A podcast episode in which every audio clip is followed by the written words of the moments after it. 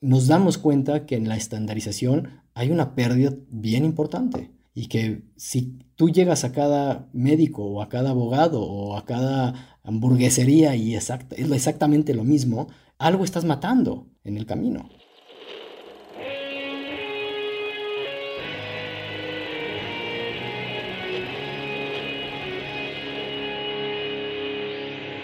Bienvenidos a Volver al Futuro Podcast, donde platicamos con las mentes que nos impulsan a crear el nuevo paradigma de salud y bienestar, conducido por Víctor Sadia.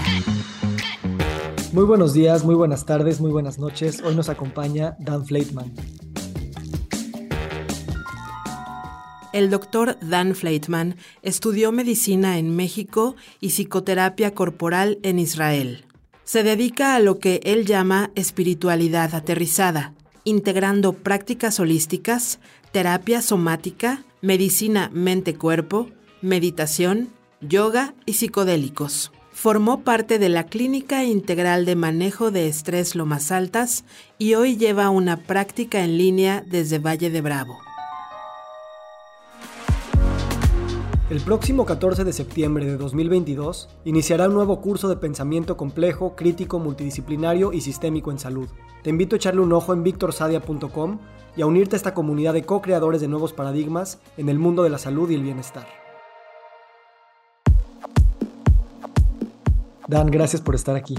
muchas gracias, Víctor. Padrísimo, padrísimo juntarnos, platicar un ratito y gracias, gracias por la invitación. Sabes que yo eh, antes de conocerte te conocí a través de las redes, había escuchado mucho de ti y es curioso cómo primero te creas la imagen de alguien, ¿no? En las redes y luego cuando lo tocas con en carne y hueso, pues sientes la vibra y cambia todo. Y también como eh, sabes que algún día vas a conocer a esa persona, no sabes la circunstancia y, y cuando se da, pues te da risa, ¿no? Así me pasó contigo. Y bueno, me estoy muy contento de estar aquí platicando, además de que nos acabamos de conocer y, también decidí hacer esta entrevista pues sin tener demasiado contexto, como también podríamos hacer esta entrevista en un año, ¿no? Y, y, ya con más contexto. Entonces, también cómo eso cambia y cómo evolucionamos. Creo que es interesante pensarlo también en los procesos terapéuticos y en los momentos en los que alguien llega contigo, que circunstancialmente pudo haber llegado un año después y tal vez cambiaría todo, ¿no? De acuerdo contigo, creo que, creo que así, así, así es la vida, ¿no? ¿no? sé si te acuerdas de esta película, no me acuerdo cómo se llama, de que, que está esa chava eh, bajando al metro y son los dos caminitos, ¿no? Se cierra la puerta y se abre la puerta, en una hay una historia cuando entra y en la otra historia cuando no entra.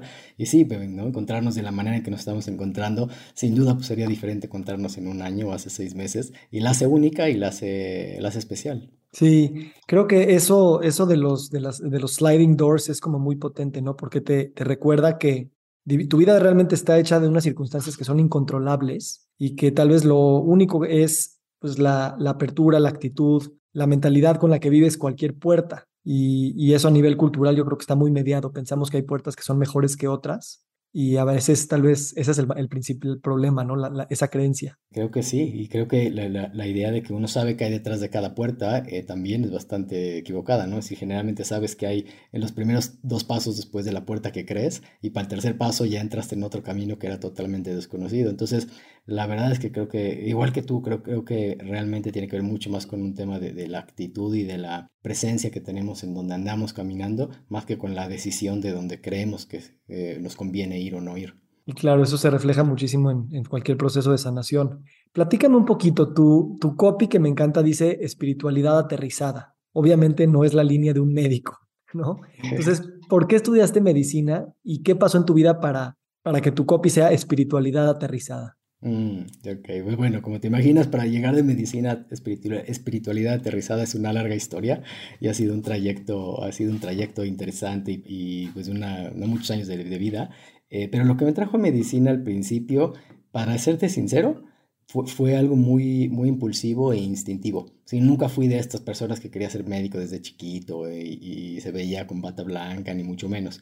Yo comencé ingeniería civil eh, estuve ahí un semestre, me di cuenta que no era lo mío y de, de reojo vi que mi hermano, un, poquito más chico que yo, eh, estaba entrando al propedéutico mientras yo estaba ya en la, en la carrera y lo vi y dije, pues, se, ve, se ve bien, se ve interesante, este, pues vamos a darle. Y, y simplemente me di el salto y, y fue como muchas de las, eh, de las decisiones que he tomado en mi vida y que han sido decisiones que realmente me han marcado, han sido decisiones que han venido mucho más de de un lugar, eh, te dije hace rato impulsivo, pero no, creo que es un poco más como, como instintivo eh, o, sabio de alguna manera, porque han sido decisiones que me han marcado de una manera muy positiva y muy, muy disfrutable en mi vida, pero que no, muchas de ellas no puedo darte una, una, racionalidad, o, le digo, te lo puedo ahorita tratar de entender ah, en retrospectiva, pero en ese momento se sentía simplemente como algo que tenía que hacer.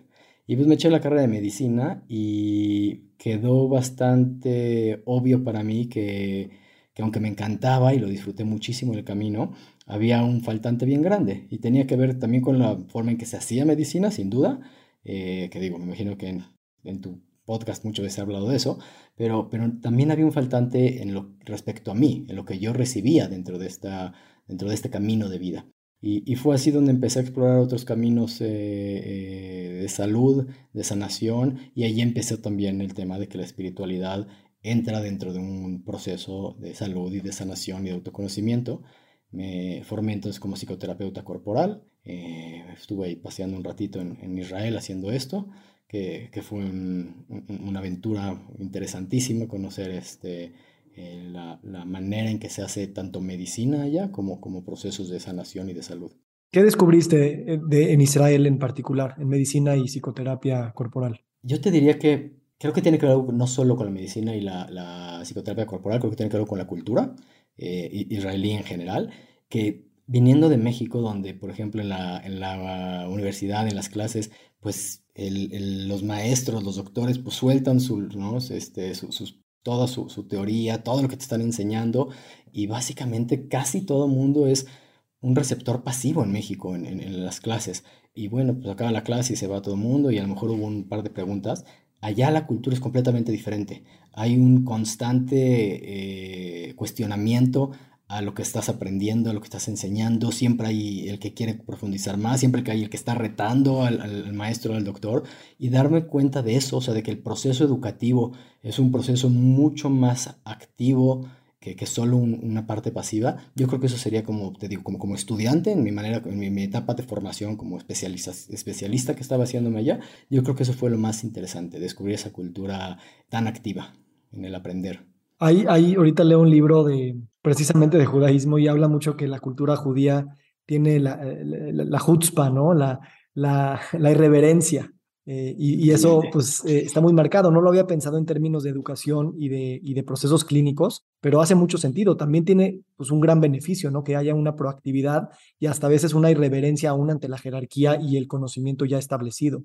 Totalmente, porque creo que de alguna manera genera procesos eh, dinámicos que en una, en una estructura pasiva pues no se dan de esa manera. Aquí se aceleran las cosas, se mueven, toman rumbos distintos, hay voces alternas, hay retos que vienen por el otro lado. Cuando hay un tema pasivo, pues es una línea que a lo mejor va moviéndose muy despacito, eh, pero, pero sí, aquí como que creo que potencializa muchísimo los, los cambios y los procesos y, y las alternativas que se van disparando. Y tú estudiando allá tenías esa percepción de tus compañeros que estaban como cuestionando los mismos procesos que estaban aprendiendo y que eso también iba a permear a cómo iban a esperar que sus pacientes los cuestionen una vez que lo practiquen? Totalmente, o sea, es, es, es, algo que, digo, me imagino que has estado allá un par de veces, se respira en la calle, todo mundo cuestiona a todo mundo, eh, tienes una plática con el taxista y el taxista te cuestiona tu vida y te pregunta por qué estás haciendo lo que estás haciendo y se mete en tu relación de pareja y opina en la educación de tus hijos. Entonces, la cultura es así, ¿no? Es una cultura donde, donde está bien visto y permitido el que todo el tiempo el de al lado te esté cuestionando desde un lugar propositivo, ¿no? No no una crítica sino más de un lugar propositivo, pero todo el tiempo hay esa como invitación a, reflexionar, a volverte a mirar, a mirar la manera en que actúas, a mirar tus creencias, tus prejuicios, tus pensamientos.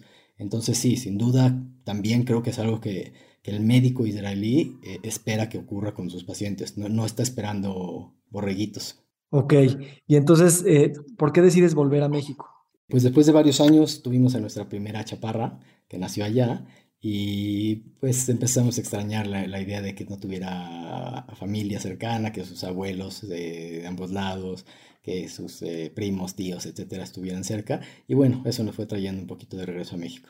Básicamente fue la familia. Y cuando, platícame cómo, cómo llegaste a este concepto de, espiritual aterrizada, ¿no? Y, y me imagino empezaste una práctica con una línea y la fuiste evolucionando. ¿Cómo fue para ti ese proceso? Porque hablábamos al principio que, que esto es, es tal vez lo que muchos profesionales de la salud se cuestionan, el cómo inventar tu propio camino eh, dadas las circunstancias de tu vida y los aprendizajes que vas agarrando de aquí y de allá, y que se legitime como, una, como algo profesional y también efectivo.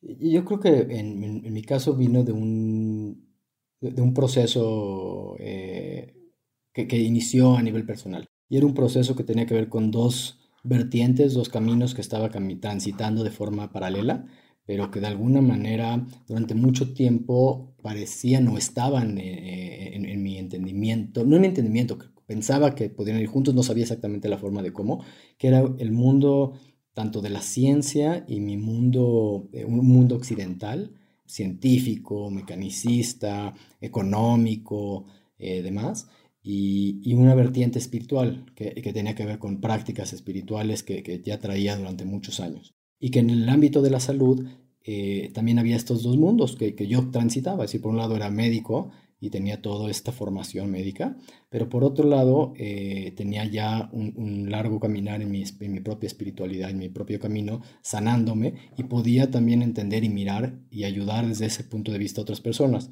desde el punto de vista espiritual. El tema es que tanto creo que la sociedad los vivía como dos mundos eh, un poco excluyentes, o muy excluyentes más bien dicho, uno del otro, como yo adentro de mí tampoco había encontrado todavía la manera de, hacer un entretejido entre ellos. Y, fui tardando varios años hasta que fui encontrando la manera eh, que nace de mí y que habla en mi propio lenguaje de generar este entretejido donde hay un proceso espiritual que como lo dice, como dices, este copy, está aterrizado, está aterrizado en, la vida misma que tenemos, está aterrizado en nuestra profesión, en nuestra paternidad, en nuestra maternidad, en nuestro ser hijos, en nuestro ser amigos, en el día a día, ¿no? Eh, porque creo que es muy lindo la idea de una espiritualidad de, de, retiros o de, de eh, un par de horitas de repente un fin de semana, o una clase por acá, una clase por allá, o los 20 minutos que uno medita al día, o el libro que uno lea pero ¿cómo hacemos que esto empiece a generar un entretejido con, con la vida, ¿no? con, con, lo que somos y con, con, la vida? Sabes, para mí ese es un tema crucial y ahorita yo lo pienso mucho. O sea, yo, yo considero que justo lo que ha pasado mucho en Occidente es la desacralización de, de la vida cotidiana y se ha vuelto muy, muy mundano y muy, muy banal. Y por eso comer o hacer ejercicio, dormir bien o, o trabajar en las relaciones interpersonales, o simplemente sentarte a ver la tele de manera espiritual, eh, no, no, no se concibe, ¿no? Comerte una zanahoria no se concibe como algo espiritual y por lo tanto, cuando le dices, cuando un médico le dice a, su paciente, come más zanahorias y menos papas, si el, si el significado es nada más un tema de miedo o de comodidad o de costo-beneficio, no siempre va a pegar, pero si fuera algo que podemos hacer espiritual por, pues, por toda la narrativa que le podemos contar de lo trascendente que es poder comer una, una zanahoria y digerirla, eh, cambiarían mucho las cosas, ¿no? Entonces, de alguna manera se siente raro, yo creo, en Occidente que estamos como otra vez tratando de unir estos mundos, cuando a lo mejor nunca estuvieron separados. Y a lo mejor en otras culturas así es como se entiende, ¿no? Eh, mira, yo creo que, que, para mí la palabra, por ejemplo, cuando hablamos de desconexión, ¿no? que se utiliza mucho este tema como de hablar de desconexión, eh, que mucho tiempo yo usé también creo que esa, esa, esa, esa palabra, ¿no? Y, y, la realidad es que creo que es equivocada un poquito, porque no es un tema donde estamos desconectados, es decir, no hay manera de estar desconectados. El entretejido con la vida misma, con el planeta, con, con otros seres, con el aire que respiras, este, con los bichos que viven adentro de nosotros en la panza, es decir, no hay manera de, realmente tener una desconexión. La conexión existe, el entretejido está, la interdependencia siempre está. El tema es ese aprender a, a, recordar que eso está, es volver a, a tener una vivencia momento a momento de la conexión que existe, ¿no? que siempre ha estado, pero que no la vemos y, o, no, no, no, la percibimos. Y se vuelve muy problemático, se vuelve muy problemático en, en, la vida misma, eh, cuando, cuando vivimos en ese aislamiento eh, como, como seres que de alguna manera tenemos la, la, impresión como que nos plantaron aquí como, como, como plantas de, ¿no? Pero no es nuestro territorio, en vez de entender que nacimos de esta tierra, venimos de ella y somos parte de ella. Entonces completamente cambia. Y creo que sí, creo que como dices, cuando la manera en que vivimos tan mundana y tan desacralizada hoy en día, pues lastima, lastima profundamente eh, al, ser individual y al ser colectivo. Sí, de alguna manera es hacerle un desrespeto a todo lo, lo sagrado que hay, el preguntarnos maneras de volvernos a sentir eh, conectados o espiritualmente interdependientes con todo esto. ¿Cómo hacerlo para la gente que, como yo y muchos que hemos, sabemos esa interdependencia, sabemos a nivel intelectual muchas de estas cosas, pero a veces no, no las sentimos? Y creo que en procesos de sanación eh, son fundamentales. ¿Cómo ha sido para ti el, no sé, cuando llegaste a Valle, correr en el, en el bosque y ahora cómo corres en el bosque? A lo mejor la actividad es la misma, pero a lo mejor te sientes de otra manera, ¿no? Mira, yo creo que de, alguna manera, si lo entiendes incluso a nivel eh, neurobiológico, eh, cómo se desarrolla el cerebro de un ser humano, tenemos esta capa que es la última en desarrollarse que es una capa muy predominante en, el sistema neurológico del ser humano, que es la corteza cerebral, la, capa cortical, y principalmente el área frontal y prefrontal, que son las que tienen más que ver con, estas capacidades eh, neurológicas eh, superiores, que así le llamamos en neurología, ¿no? Como, como si fueran mejores que todas las demás, pero bueno, ese es el nombre que tenemos, ¿no? Pero, pero bueno, hablando de estas capacidades cognitivas superiores, son las que nos hacen únicos, parece ser, eh, o nos diferencian un poquito, por lo menos a nivel neurológico, de muchas especies, y tienen que ver con el lenguaje, con el análisis, con la síntesis, y a nivel neurológico se vuelven muy dominantes. Entonces, realmente venimos un poquito wired de una manera donde es a, fin de cuentas, esto va a predominar en el ser humano sobre muchas otras capas de conexión o de entendimiento con, el mundo y con la realidad. Entonces, por un lado es eso. Por otro lado, creo que culturalmente tenemos hoy en día una cultura eh, moderna, occidental, mecanicista, científica, donde nos hemos vuelto unos investigadores del mundo, pero no unos experienciadores del mundo. Sabemos mucho de la realidad y sabemos mucho de la Tierra y sabemos mucho del, universo y del espacio, pero desde un punto de vista de ser un investigador, alguien externo, ¿no? que básicamente eso es lo que hacemos en la ciencia moderna. Cuando tú quieres investigar algo, pues tienes que ser un investigador externo, eh, neutral, y no eres parte del, experimento que estás haciendo. Y es lo que hemos hecho, pero eso nos ha todavía excluido más de, ser parte del, tejido que, en, el que cual sí somos parte. Y por último, creo que también como cultura, es una cultura que no nos enseña esto como muchas otras culturas, que tienen eh, muchos ritos o, ceremonias o formas muy cotidianas de, irse recordando esto. O sea, creo que también las culturas se han dado cuenta que si tengo esta tendencia no neuronal, por llamarlo de alguna manera, volverme muy racional y muy mental, han desarrollado muchos rituales que no son mágicos, pero que de alguna manera son recordatorios constantes al pueblo y a la tribu y a la sociedad de cómo regresar y regresar y regresar a una conexión vivencial, profunda, experiencial. Y el cambio más importante para mí cuando, cuando empiezo a experimentar este, este, esta transformación es una sensación de dejar de tener una experiencia de, de paranoia en la vida, donde el, soy yo contra el mundo, es el mundo contra mí, sino donde eh, el mundo y tú simplemente son un metaorganismo del cual eres parte y, donde hay un flujo que es muy bello ser parte de él, de ese flujo, que ese flujo a veces es tormentoso y a veces es calmo, pero, pero deja de haber esa sensación de, estar eh, totalmente alienado. Y bueno, como dices, ¿cómo, cómo se hace eso? Eh, pues yo creo que una es recurrir de alguna manera eh, a, ciertas técnicas ritualistas, meditativas, etcétera, que, se han desarrollado durante miles de años en muchísimas partes del mundo y que no tenemos que inventar el, hilo negro. Es decir, ahí están esas opciones como para, para, reconectar. Están muchas técnicas para reconectar con la respiración que uno, que uno tiene todo el tiempo. Hay muchas maneras de reconectar con lo que uno consume o, se alimenta. Hay técnicas de reconectar con el cuerpo y con lo que el cuerpo siente constantemente. Y nuevamente te digo, vienen de muchísimas partes y, y facetas de la historia humana. Entonces creo que regresar a algunas de ellas, las cuales nos, nos sean cómodas, adecuadas a la personalidad que yo soy, es interesante y no tenemos que inventar el hilo negro, por un lado. Y dos, hay cosas muy, muy simples que son la parte más de reconexión, que tienen que ver, por ejemplo, en mi caso, y las personas que sean kinéticas o, o, somáticas les puede ir muy bien, que tiene que ver con una experiencia corporal y somática. Cuando me estoy bañando, sentir atentamente la agüita que me está cayendo, las gotas cómo se resbalan por el cuerpo. Cuando estoy caminando es poner atención en, las plantas de los pies, cosas muy, muy sencillas. Cuando estoy comiendo y masticando, voltear de vez en cuando, si estoy platicando con alguien, en cuál de vez en cuando a, las texturas, a los aromas, a los sabores, porque es ahí, ¿no? En esta parte sensorial, sensual, donde, donde nos reconectamos. Me encanta, nada más escucharte nos pone alerta eh, de estas cosas que están sucediendo aún escuchando un podcast a lo mejor a 2x de velocidad.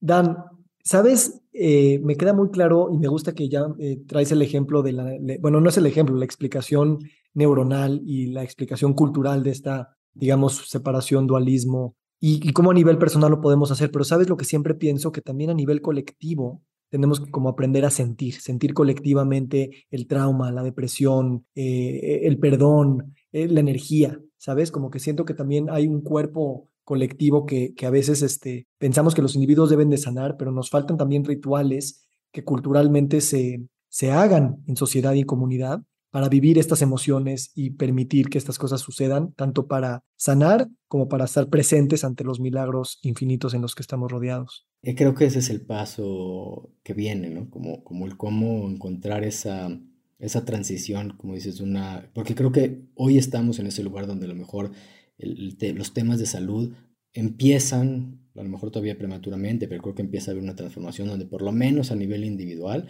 empieza a haber medicinas sistémicas, integrativas, biológicas, eh, holísticas, empieza a haber algún entendimiento de, de, algo un poquito más amplio. Pero concuerdo contigo, yo creo que el, el, el, salto que nos toca, creo que como, como sociedad, es un poco lo que, lo que planteas, eh, la cuestión de perfecto, ¿no? Ese es un buen inicio, pero, pero ¿cómo hacemos estos procesos a nivel cultural, a nivel social, a un nivel amplio, como dices, de, heridas, traumas que traemos no, no solo como individuos, no solo como familias, no solo como un pueblo particular en la tierra, sino como, como, como una especie entera. Sí, creo que esto, algo que para bajarlo un ejemplo, es como en los procesos de duelo, ¿no? Normalmente los procesos de duelo a veces pasan más eh, comunitariamente que individualmente, ¿no? Y, de alguna manera hace sentido. La pérdida es una pérdida del, del conjunto, no, no especialmente de una persona. O pienso también en el ejemplo, no sé, y a lo mejor es un poco burdo y, y, chafa este ejemplo, pero, o sea, si Obama va cuando era presidente a Hiroshima, ¿no? y está ahí y de alguna manera colectivamente se hace un, un proceso de, de, acknowledgement de que estas cosas sucedieron y de que tal vez no hay un perdón, pero al menos hay, hay una realización colectiva de que esto lo estamos resignificando, aunque fuera 60 o 70 años después, ¿no? Me imagino ese tipo de procesos en los que en la televisión podemos hablar de perdón, de vulnerabilidad, de, pues sí, de duelo, de miedo, de trauma, eh, más allá que, pues no sé, cargándolo de manera muy individual o muy escondido, verlo a ver con tu terapeuta o verlo a verlo con tu sanador, ¿no? Yo creo que tocas aquí también un tema que creo que como, como individuos y obviamente como sociedad se nos dificulta muchísimo, que es voltear a, a, a, ver nuestra sombra, a elegir sanar, a elegir eh, ver esas heridas, elegir ver el trauma que traemos, porque requiere también valor, pero también son procesos que, que implican pasar por una parte del ser un ser humano y ser una sociedad, que es eh, a veces el dolor, no desde un punto de vista donde el dolor es algo negativo, sino como como, una experiencia importante y necesaria a veces en los procesos de, de, sanación. Y me parece que el, reto que veo en lo que planteas y que concuerdo contigo es que por lo menos hoy en día creo que la sociedad tiene una tendencia, en su mayoría, ¿no? No, no, no, no, no absoluto obviamente, pero en su mayoría justamente un poquito lo contrario. Tenemos una sociedad que, que, tiende a evitar el dolor, que tiende a, a, buscar eh, un placer eh, ¿no? este, inmediato y, donde voltear a tocar lo que duele, pues no es algo que, culturalmente eh, elegimos hacer. Y la medicina ha, fungido un rol ahí muy cañón, ¿no? Porque la medicina ha patologizado el dolor, el sufrimiento, más que nada, y ahí es cuando dices, ah, pues tiene que haber un Tylenol para el sufrimiento. Entonces, eh, ¿sabes qué me interesaría pensar? O sea, para muchos profesionales de la salud que nos están escuchando, tanto gente que ya tiene mucho tiempo en, en medicina, en psicología, en coaching, en lo que tú quieras, o gente que está empezando, como yo lo veo, es el sanador o el médico del futuro. Eh, es producto de varias corrientes de pensamiento, ¿no? La danza entre Occidente y Oriente, entre ciencia y espiritualidad, como tú lo dices, entre comprender y accionar, ¿no? Que vamos emergiendo como seres. Entonces tú has integrado neurociencia, mindfulness, meditación, medicina funcional, ¿Cómo legitimizar esta búsqueda? ¿Cómo no me gustaría estandarizarla ni institucionalizarla porque otra vez caeríamos en lo mismo? Cada vida está expuesta a distintas puertas que se abren y se cierran. Pero ¿cómo legitimizar la idea de que tu camino cual, tal cual fue, con toda la variedad que tuvo, y no el estandaramiento de seis años de, de carrera más cuatro de especialización, etcétera, etcétera, es el sanador con el que quieres eh, trabajar, tanto para enfermedades agudas como crónicas. Tal vez más para crónicas, obviamente. Lo que, lo que me parece es que tenemos que aprender a, a mirar que cuando estandarizamos algo, ganamos algo, y es cierto. Y un poco como dices tú, un tema agudo, ¿no? Es decir, cuando, cuando hacemos eh, eh, cursos hoy en día como médicos de, de, trauma o de eh, tratamiento en urgencias, etcétera, cuando tú estandarizas algo y tienes clarísimo que cuando llega el paciente lo primero que haces es revisar la vía aérea si está permeable, luego ver este, si hay pulso, luego limpiar este, tráquea, etcétera. Entonces, cuando estandarizas todo de alguna manera, claro que puedes obtener ciertas cosas y hay ganancias. Entonces, creo que también la idea es no tirar que hay algo positivo en eso. Pero, como todo, cuando ganas algo, pierdes algo. Y la gran pérdida aquí es, es creo que la individualidad. Eh, cuando tú estandarizas algo, estás matando de una manera eh, bien importante lo único y lo especial eh, que puede aportar cada ser humano, cada médico, cada sanador, cada terapeuta, o cada guía, o cada coach. Porque si tú estandarizas algo, entonces realmente es lo mismo que si lo hiciera, lo hiciera un robotcito, una maquinita. Va a funcionar, a lo mejor hasta cierto punto, pero le va a quitar la esencia de quién es Víctor, le va a quitar la esencia de quién es Dan, le va a quitar la esencia de quién es cualquier otro ser humano. Entonces, creo que el tema es que como sociedad nos atrevamos también, no en lugar de, pero que nos atrevamos también a también jugárnoslas a veces un poquito y, y elegir que vale la pena perder un poquito en, lo que hay en la estandarización, por ganar lo mucho que vamos a ganar cuando cada individuo va, trae una, expresión propia de lo que entiende como, como salud, sanación, eh, caminar y vivir simplemente. Entonces, yo creo que el tema tiene que ser un tema donde tiene que cambiar el paradigma, eh, porque nos damos cuenta que en la estandarización hay una pérdida bien importante y que si tú llegas a cada médico o a cada abogado o a cada hamburguesería y es exactamente lo mismo, algo estás matando en el camino. Tal cual. Y esto que dices es súper profundo y permea en todas las áreas, porque todas las áreas de nuestra vida están de alguna manera estandarizadas y claro, pues nos da mucho control, nos da también la manera de escalarlo, que es una palabra favorita del paradigma, pero, pero perdemos mucho. Entonces me encanta que tú dices no vayámonos a la, a la libertad y a la espontaneidad completa, pero aprendamos que dentro de la estandarización tendríamos que buscar formas de buscar esa personalización, originalidad, espontaneidad, con una legitimización que no se vea como una, una, un error o un loco que, que se atrevió a hacer algo así. Y, yo creo que en otras áreas empieza a pasar de repente. ¿eh?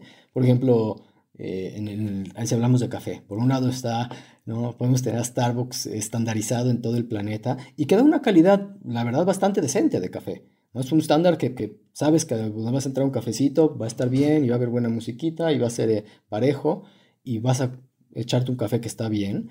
Sin embargo, empieza a haber corrientes hoy donde la idea justamente es el barista en particular, que, que tiene su, su, contacto directo con, con, con, los cafeteros y que hace un tostado único y diferente y que a veces el café ahí es fenomenal y es buenísimo. Y a veces te llevas también sorpresas interesantes eh, y a veces no tan interesantes. Pero, por ejemplo, sí creo que hay apertura en, algunos rubros donde sí como sociedad nos estamos empezando a abrir a que la estandarización tiene su rol, pero también este, esta otra área eh, de, de, libertad eh, responsable, honesta, comprometida, que nace de, realmente de, del corazón, tiene una cabida y, tiene un valor bien, bien sabroso, por ejemplo, en el café. Me encanta lo que estás diciendo y, creo que se refuerza esta idea de que el cambio de paradigma no es cambiar la moneda de un lado a otro, ¿no? A veces pensamos que es eso. Y por, por un lado hablamos de que cambiar el paradigma es atrevernos a sentir y por otro lado también es integrar de una manera no polar, no polar, ¿no? Brincar hacia ese lugar. ¿Cómo, cómo tú concibes esta idea de la polaridad, del dualismo, de los binarios, de que siempre es blanco y negro, este, este oeste? Porque sí, mucho de nuestros mismos procesos cognitivos, culturales, están mediados por esta, por esta epistemología, por esta manera de ver, de, entender. ¿Qué, ¿Qué, ganamos con eso? Eh, vamos a bajarlo a un ejemplo de, en, la salud, en un proceso curativo de alguna enfermedad. ¿Y qué perdemos cuando lo vemos de esa manera? Mira, eh, a un nivel un poquito más amplio, creo que el tema de entender polaridades y dualidades eh, nos invita a mirar la realidad del, del, universo en el que vivimos, donde todo existe en, en, esas dimensiones de polaridades. Y, y, ocurre que no hay arriba si no hay abajo, y no hay enfrente si no hay atrás, y no hay frío si no hay calor, ¿no? y no hay femenino si no hay masculino, porque solo existen en, en una relación con el, con el otro. Algo que siempre sube y siempre sube, pero nunca baja, simplemente no puedo percibir que sube. Hay una incapacidad de darse cuenta, ¿no? Como, como dicen por ahí, no existen, no existen monedas de un solo lado. Toda moneda tiene dos lados. Entonces yo creo que la dualidad o, que existan polos no es ningún error. Es como funciona este universo. ¿no? Hay, hay, positivo y hay negativo. Ahora, creo que el tema es que perdemos de vista eso y creemos que podemos favorecer uno de los dos lados, eliminar al otro y quedarnos solo con esto, con el bueno. ¿no? Es decir, que, que, que pare el sufrimiento y que solo haya gozo y placer, pero no nos damos cuenta que al matar el, sufrimiento matamos el, gozo, porque nunca han existido separados, son los dos lados de una misma moneda. Entonces creo que es un, cambio de paradigma que hay que entender. Eh, en el taoísmo, por ejemplo, lo tienen bastante más claro que nosotros eh, esto. Ahora, en, medicina y aterrizándolo en esto, creo que viene un poco de lo mismo. Y, lo decías tú hace un ratito, donde, por ejemplo, tenemos un tema con, en, yo creo en la medicina moderna, donde la muerte es el gran enemigo. Y entonces tenemos a la muerte como algo que tenemos que, luchar con él y tenemos que eliminar. Y cuando la muerte llega, es una, no perdimos, perdimos la batalla. En vez de entenderlo como el otro lado de la moneda de la vida. Y no quiere decir que eso no sea doloroso. Cuando llega una muerte y querías a alguien, o saber que te vas a despedir a lo mejor y eh, disfrutas y gozas esta manera de, de, existir, pues hay, hay un sentir al respecto y es válido ese sentir. Pero creo que es muy distinto entender que podemos sentir algo al respecto de la vida o la muerte y o colocarla como este gran enemigo al que hay que temer o al que hay que tratar de vencer. Y en el momento en que entendemos eso, podemos entonces sí finalmente acercarnos a la muerte, pero también por lo mismo podemos acercarnos a la vida con otros ojos completamente. Cuando dices entender algo tan profundo como esto, ¿cómo entender estas cosas más allá de leer un libro de que, de que la muerte es natural y a todos nos va a pasar? Porque obviamente es, un, es una programación también primordial de nuestro hardware, el pues ser averso a lo que nos pone en peligro para ello y ni se diga culturalmente, ¿no? Entonces, ¿cómo para ti bajas esta palabra de entendimiento eh, de la muerte y qué experiencias se pueden tener, me imagino, para que ese entendimiento sea más allá de, sí, sí te entiendo lo que me estás diciendo. Mira, hay varios tipos de entendimiento. E, e, está el entendimiento como cuando alguien te lo explica en la clase, en, secundaria o en prepa y te lo explica el maestro alguna cosa y a lo mejor lo entiendes acá, ¿no? A nivel racional o mental.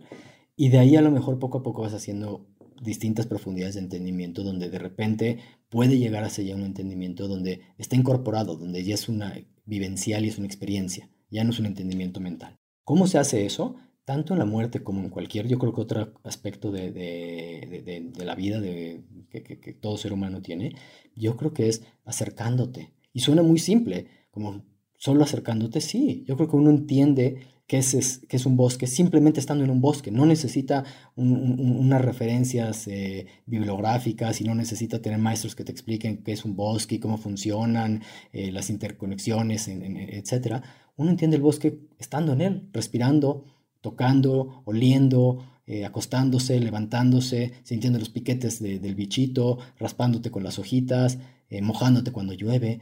Ahora, con la muerte yo no veo que sea, tenga que ser muy diferente. Yo creo que es así de simple. ¿Cómo, hacemos, cómo entendemos la muerte? Dejando de temerla y acercándonos a ella. Entonces, cuando te acercas a ella, los, los, los 20 van a caer por sí mismos, nos van cayendo por sí mismos. Entonces, nos pueden servir también hacer un, cuatro cursos de tanatología o leer el, libro tibetano de la vida y la muerte, o yo qué sé qué otras cosas, pero a fin de cuentas yo creo que estar cerca de la muerte, una y dos y tres y diez veces, de repente nos empiezan a familiarizar con ella y nos la podemos empezar a entender como algo que vamos vivenciando, como un niño entiende muchas cosas simplemente por el hecho de estar presente y consciente y curioso eh, frente a eso. Yo este, ahorita estoy escribiendo un libro sobre cáncer por la simple razón que nada más decir esa palabra hace unos años me, no salía de mi boca, ¿no? Y como una vez que te acercas a eso, a ese miedo, eh, se transforma completamente y de repente dices, qué bueno que estoy aquí. Entonces creo que de esto se tiene que hablar cada vez más, ¿no? El, acercarnos a lo que es, a, lo que por cultura o por cognición o por costumbre o por inercia o por prisa hemos este, alejado de nuestro radar. Y de alguna manera el simple hecho de querer acercar ya, ya, ya abre esa puerta, aunque todavía no termines de entender, al menos ya no estás como encarcelándote en tus propios conceptos o en tus propias eh, preconcepciones. Entonces, de alguna manera, si te entendemos como elegir volverlo, no sé si la es un juego, pero, pero me, empiezo a acercar a aquello que no podía pronunciar hace, hace unos años y empiezo a jugar con la idea, le empiezo a dar vueltas, empiezo a reflexionarla, empiezo a curiosear con ella, empiezo a sentir cómo, cómo se siente, empiezo a hablar con alguien que tiene cáncer, empiezo a, leer algo de cáncer, empiezo, empiezo a acercarme me imagino, digo, no lo sé, pero me imagino que la, la manera en que hoy entiendes, esta palabra que estamos diciendo, cáncer, me imagino que ha cambiado algo, por lo menos desde, desde cuando no podíamos pronunciar cáncer. Tal cual. Y creo que eso es como uno de los, o sea, el cambio de paradigma tal vez es como también poner esa atención a lo que nada más no hemos puesto atención por cualquier razón. Y, a veces parece que el paradigma no cambia nada, el mundo no cambia nada, es la atención o la narrativa que le estamos poniendo a las cosas. A mí me gustaría preguntarte, eh, ¿Cómo visualizas tus siguientes años? Te percibo como una persona plena, yo también, la verdad, lo soy, me siento en este presente súper, súper pleno y como que si ya hubiera llegado también, no, no, no, no, no me veo con esa ambición, en fin, de completar círculos que no estén completos y aún así quiero seguir acá y te percibo a ti como una persona que está también muy presente en su presente y también me imagino tienes muchos planes. Entonces, ¿cómo, cómo planeas a futuro, pero también sabes que el presente es, es la eternidad? De alguna manera sí, sí he logrado acceder a este espacio de sentirme pleno, de sentirme bastante completo. No, no significa eso que no hay eh, movimientos, que no hay eh, dificultades, que no hay arriba y abajos. Como decíamos, ¿no? Cuando hay arribas hay abajos. Entonces, mientras hay arribas va a seguir habiendo abajos. Pero sí, creo que hoy en día estoy en un lugar donde, donde no estoy persiguiendo algo desde un lugar, creo que desde una carencia una carencia interna, que necesito algo para, para sentir que vale la pena, que valgo yo la pena, que necesito traer algo para aportar, porque si no, em, ¿no? E, e, estas palabras, y a lo mejor a gente no le gustará, pero estas palabras de una misión y una visión de vida y etcétera, hoy en día para mí, después de muchos años que creo que ahí estaban, hoy en día la verdad tienen mucho menos, cobran mucho menos sentido. Por lo menos en este tema de que necesito conseguirlas para, para ser alguien de valía. No, sé si me logro dar a entender en ese aspecto. Y la verdad creo que me veo hacia los siguientes años más que nada abierto a la sorpresa. Me, veo con, como un barco, con un, velero, más bien dicho, mejor con la vela abierta y con toda la disposición de, de, de, explorar el gran océano, de escuchar y de sentir de dónde viene, de dónde viene el viento, de mirar qué hay alrededor y qué vale la pena hacer y con, en qué puedo yo, yo, yo aportar, pero no tengo una forma concreta de, de, decirte creo que va a ser así o asá. Y es bien interesante porque mientras menos me agarro de, de, formas y estructuras, lo que ocurre es distinto. Empiezan a ocurrir muchas cosas mucho más concretas de lo que me ocurrían cuando, cuando intentaba que hubiera cosas concretas. Entonces, mientras menos concretizo, más se concretiza. Eh, es de las paradojas lindas de, de, la vida. Entonces, esa es un poco la, la, la, actitud que traigo o que intento traer en, la vida, por lo menos en este tiempo. Me encanta, y tienes este, hijos chiquitos, entonces también es, es, un, es un tema interesante de cómo transmitir esta, este estado en el que estás, sabiendo que no sé, ¿cómo lo concibes transmitir eso a un hijo que está pues empezando la vida y que de alguna manera tiene que, o no tiene, pero va a encontrar algún tipo de identidad o varias identidades y se tiene, o no sé si tiene, pero va a pensarse a futuro también con planes? ¿Cómo, cómo transmitir esto? Mi, manera ha sido transmitir, aprender, no transmitir, a, a subirme a su entusiasmo porque por lo menos me resulta, me imagino que, que, soy, yo solo tengo dos hijas, pero estoy seguro que así son las demás hijas e hijos de, de todo el mundo. viven con muchísimo entusiasmo eh, sus proyectos, sus ideas. Y para mí la manera de, un poquito de, impulsar esto que estamos platicando es subirme ese entusiasmo. Un entusiasmo que tiene realismo y que les ayuda de repente a aterrizar ciertas cosas y que no, a lo mejor no está totalmente desenfrenado, pero al mismo tiempo que intenta eh, en nunca cortarles las alas, eh, ayudarles por el contrario a que las exploren y las abran cada vez más, a que vuelen a la izquierda y vuelen a la derecha y vuelen para arriba y vuelen para abajo y cuando quieran regresar regresen. Entonces para mí es un poco como dejarlos o, incluso solo sostener ese vuelo que, creo que como seres humanos cada uno trae. Padrísimo, Dan, gracias. Para concluir, te quisiera preguntar, eh, me comentaste que ya pasaste casi toda tu consulta a Zoom qué has ganado y qué has perdido y qué han ganado y perdido tus pacientes en esta, en esta transición. Mm. Mira, hay cosas muy concretas eh, de, ganancias y de pérdidas, cosas concretas de ganancia y, más en, el país y en la ciudad que muchos de, nosotros vivimos, tienen que ver con cosas básicas y concretas que es tiempos. Eh, entonces, de repente ha hecho mucho más fácil para las personas el, poder tener procesos de, de autoobservación, de autoconocimiento, que implican un espacio terapéutico, pero que no implican la hora de ida eh, o la hora y media de ida y la hora o la hora y media de regreso. Entonces, pues tiempos de 3, 4 horas, que a lo mejor era una tarde entera, una mañana entera, pues se vuelven simplemente una hora de, de, de, un espacio. Entonces, es muy concreto, pero de repente permite que, que gente que no tenía esas posibilidades sí las tenga. Entonces, cosas concretas como esas. Para mi sorpresa, del lado de la persona que está buscando un trabajo conmigo o con alguien que haga algo parecido a lo mío, a nivel de conexión humana y a nivel de proceso, te diría que de verdad eh, a mí me ha sorprendido mucho porque, porque yo no era de los que estaban muy a favor de, de, esto hace unos años. Me sorprende muchísimo la, la, intimidad que se puede desarrollar eh, con esto. Eh, entonces, Creo que a lo mejor hay por ahí a lo mejor algunos cuantos detalles que no, pero yo te diría que en un gran porcentaje no hay una pérdida muy importante. Para mí la pérdida más importante tiene que ver con dos, te diría. Uno es, hay, un tema de, fatiga y de cansancio, es decir, como, como alguien que no estoy una hora solo ahí, ¿no? que acompaño a varias personas durante el día, tengo que tener mucho más cuidado de cuidarme, de darme mis descansos, de salir y caminar, de comer bien, porque no hay algo en, el cansancio, en la fatiga que, ocurre cuando estás frente a una computadora que es distinto cuando estás con las personas eh, a nivel presencial. Entonces, e, esa parte para mí he tenido que aprender a, manejar eso. Y por otra parte, yo soy, te decía hace un ratito, soy muy, muy, muy somático, muy kinético, es decir, la parte, soy eh, psicoterapeuta corporal, en eso me especialicé, es decir, el cuerpo y el contacto físico para mí es, es, un, es uno de mis lenguajes principales y las ganas de poder estar en ese encuentro donde puede haber un, desde darnos la mano, darnos un abrazo, eh, es, ese contacto físico cercano, pues sí, esa parte me hace falta. Eh, y creo que me aporta muchísimo y nuevamente creo que también le aporta al otro lado, obviamente, pero bueno, eh, esas serían las cosas más importantes. Sí, muy claro. Yo pasa una cosa chistosa en Zoom, que siento que o, o te conectas más precisamente porque pues está en el espacio y a través de casi tus palabras más que tu energía y tu, y tu eh, lenguaje de cuerpo, pues tienes que aprovechar ese tiempo, ¿no? Y por otro lado también es muy fácil estar completamente desconectado. O sea, siento que si conecta, conecta muy bien. A veces hasta pierdes menos tiempo de, cuando estás presencial con alguien porque se presta menos a platicar de cómo estás y de dónde vienes, etcétera,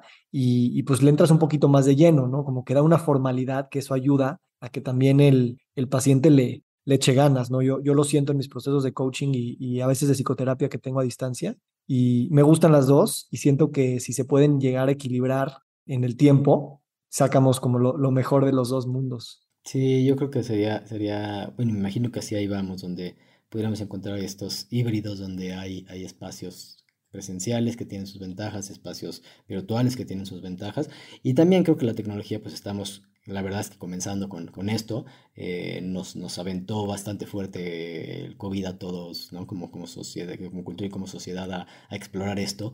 Pero la verdad es que estamos todavía en pañales. Entonces también a nivel tecnológico, pues esto que estamos teniendo tú y yo ahorita, ¿no? En, una pantallita acá aquí en su computadora con los audífonos, pues esto en unos años va, va, a parecer primitivo. Posiblemente tengamos experiencias bastante más inmersivas y donde sea un poco más, más, eh, más fácil estar en estos espacios sin, sin perderse.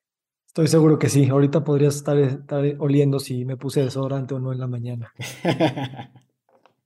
te quiero agradecer. La verdad es que atesoro mucho este espacio contigo. Conectamos bien bonito, aunque esa palabra no te guste y la voy a, la voy a pensar este, y sentir. Y te agradezco mucho porque pues, desde que te conocí sentí una, una soltura y una apertura increíble y sé que este es el inicio de una gran amistad.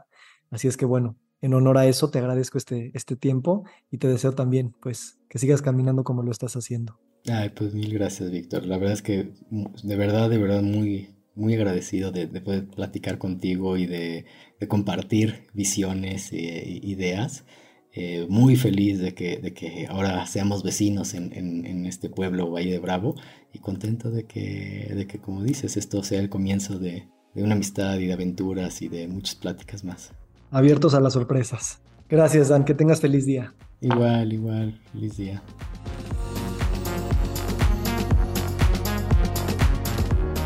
Estoy muy emocionado porque el 14 de septiembre del 2022 vamos a iniciar un nuevo curso de pensamiento complejo, crítico, multidisciplinario y sistémico en salud.